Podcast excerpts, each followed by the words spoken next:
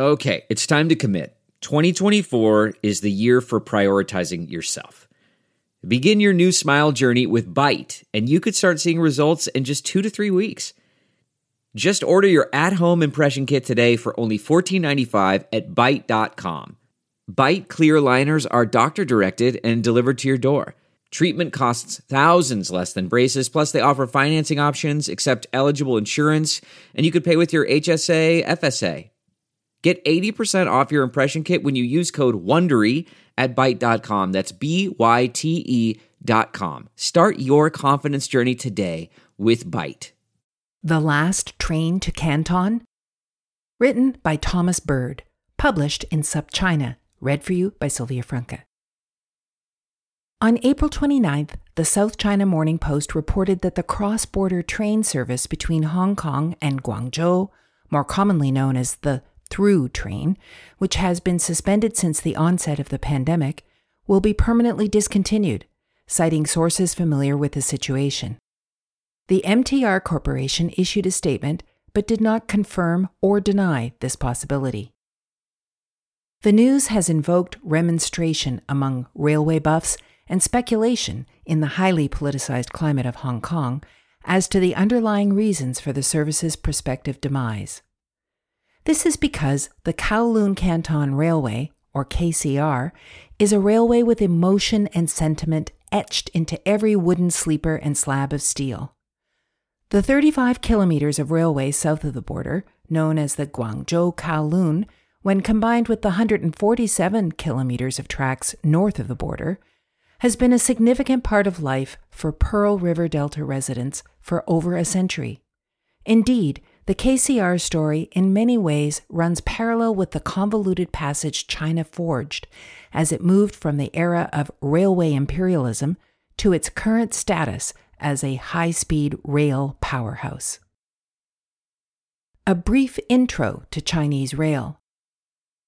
It was the British who laid the first track on Chinese soil, the Wusong Road in Shanghai, which was inaugurated on July 1, 1876 and ran for little over a year before Qing officials had it dismantled. China was reluctant to embrace the Iron Horse, fearing that the railway would intrude on heaven's domain and offend the principles of feng shui, or even wake the dead. The spirit of the ancestors would not be able to rest, wrote Kong De-lin, a distant descendant of Confucius, when petitioning the Guangxu emperor over proposals from British and German engineers to lay tracks through Confucius's hometown of Qufu in 1904. Progressives in the Qing court had been struggling since the 1870s to get railways built in China, but met stiff opposition from conservative factions.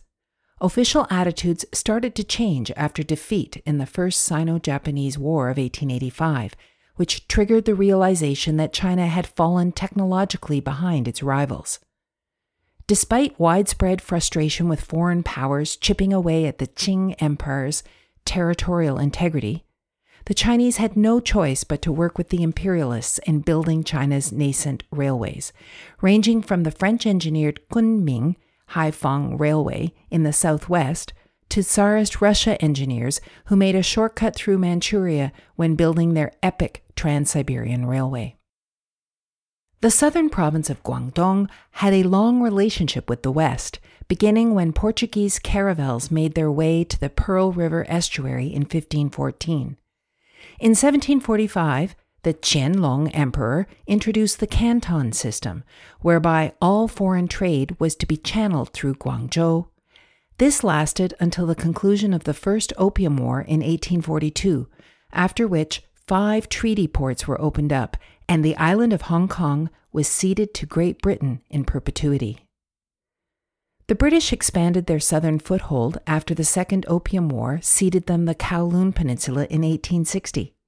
Yet the border was kept porous, allowing people to come and go from the Crown Colony relatively freely. And while the settlement of Victoria developed into a sizable English seaport, Guangzhou remained the regional trade hub. In 1898, the same year Britain obtained a 99 year lease of the new territories, a concession was obtained by the British and Chinese Corporation, a joint venture formed in 1898 between the trading company of Jardine Matheson and Company and the Hong Kong and Shanghai Bank to build a railway from Hong Kong to Guangzhou. Beginning in 1906, the British would build their section from the tip of Kowloon, still delineated by the harborfront clock tower, and Lowu on the Chinese border in what is now Shenzhen. The day of its inauguration, October 1, 1910, was captured in film. The photograph, now hanging in the Shenzhen Museum, shows a small wood station occupied by mustached English gents in top hats and Chinese men still sporting the queue, long pigtail haircuts mandated by their Manchu rulers, watching a steam train arrive. The Chinese section, dubbed, somewhat confusingly, the Canton Kowloon Railway, was completed a year later in October 1911, thus enabling cross border rail traffic for the first time the through train.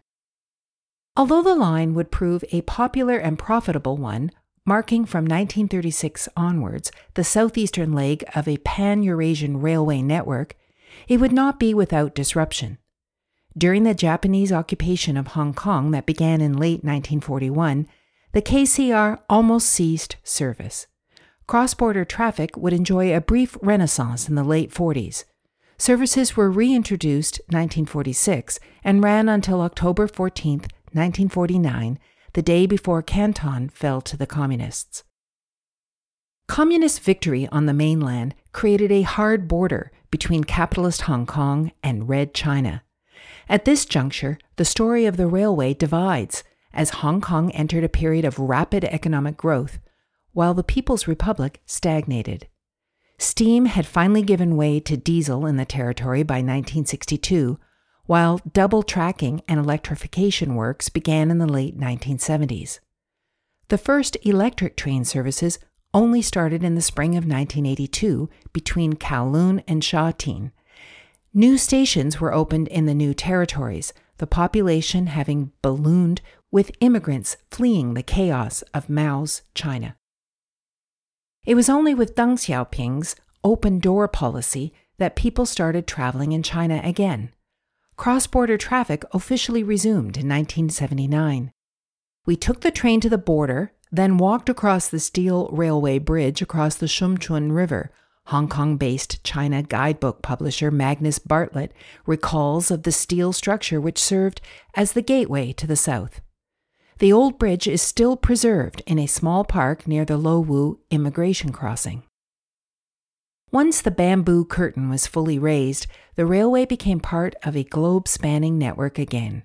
Train buffs, like Scotsman Bruce Connolly, started taking full advantage of a world wired together by rail. Connolly recalls In July 1987, I was nearing the end of a rail journey from Scotland to Hong Kong. Guangzhou was terribly hot and humid. I remember queuing in that heat and carrying luggage, but the train carriage interiors were cool and pleasant with wide, soft seats. Tea was served in plastic cups. The landscape was composed of small villages, rice paddies, buffaloes pulling plows, and villagers carrying baskets from bamboo shoulder poles. It was amazing to watch. These places are large cities today, like Dongguan. The rapid industrial development of the Pearl River Delta region has spurred the growth of transport links on both sides of the Hong Kong Shenzhen divide, including cross border coach and ferry services, as well as the MTR's East Rail Line that links the original KCR stations before delivering travelers to Lok Ma Chau or Lo Wu, the latter just a short distance from the Shenzhen railway station, where you can hop the thrice hourly Guangshen Express service to Guangzhou that traces the original mainland transport corridor opened in 1911. But despite competition from road, river, and an expanded rail network, the through train service that followed the original route from Kowloon Canton remained the most comfortable and efficient means of getting between Hong Kong and Guangzhou, bridging the two major Cantonese speaking cities. In 2018, however, a high speed rail terminus opened in West Kowloon after a decade of controversy. Its inauguration in September of that year may have signaled the beginning of the end for the through train. The encroachment of high speed rail. High speed rails had been spreading across mainland China like a spider's web since 2008. But the special administrative region operated under very different conditions, and locals did not welcome a high speed rail connection. The complaints began in 2008 when 150 households comprising Choi Yuen village in the new territories were told they would have to leave their homes to make way for railway construction. The villagers resisted, and thousands of Hong Kongers rallied in their support. Protests, legal battles, and even hunger strikes ensued until the villagers finally accepted the government's compensation and left their homes in 2011. Resistance to the high speed railway gradually became part of a broader struggle against the widely held perception that the mainland was not respecting Hong Kong's autonomy, which had been promised for 50 years when it was returned to China in 1997 under the Basic Law. Later, it was announced that the West Kowloon terminus would have mainland checkpoint officials stationed in a zone subject to mainland laws, further inflaming anti China sentiment. Wherever one stood on the political divide, what united concerned parties was the question of whether or not the high speed link was really needed, especially after costs skyrocketed from 66.9 billion Hong Kong dollars to 84.4 billion Hong Kong dollars, or 11 billion US. And well, there was that perfectly good through train to begin with.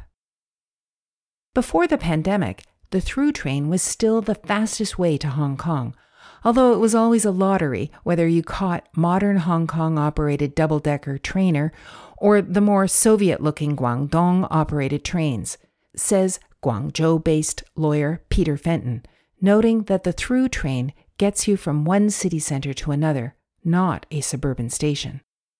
Although its speed was slower than the high speed train or the Guangshen Express, it was faster than crossing the Lowu border or commuting from Guangzhou South Station, which is 40 minutes from the downtown area. Many observers perceive the high speed railway, like the Hong Kong Zhuhai Macau Bridge, as a white elephant built at huge public expense simply to integrate Hong Kong into what is now termed the Greater Bay Area. To those that see the high speed railway's construction as an anchor to the mainland, the perception that the through train's cancellation is political will be hard to shake. For others, the high speed railway experience is simply clinical. Stations like Guangzhou South soulless depots and the possible loss of the through train is invoking the same kind of emotions as the potential loss of the iconic star ferries that cross Victoria Harbour, which have also hit the headlines due to pandemic induced financial difficulties.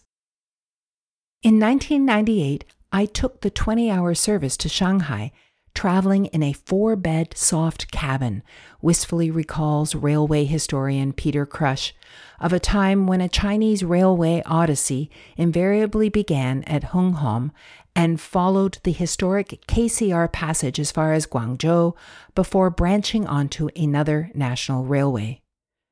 There's also considerable nostalgia for the through train's Delta Passage, which gently rocked its way across brown distributaries, factory hamlets, and banana plantations, tower blocks, and fish farms, offering window gazers an intimate tour of the Delta region in all its subtropical glory.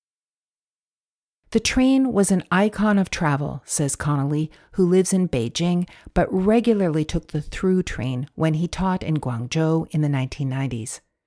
There was something kind of romantic about boarding it. Its demise is sad, and a bit of what we are seeing today in China with the incredible expansion of the high speed lines.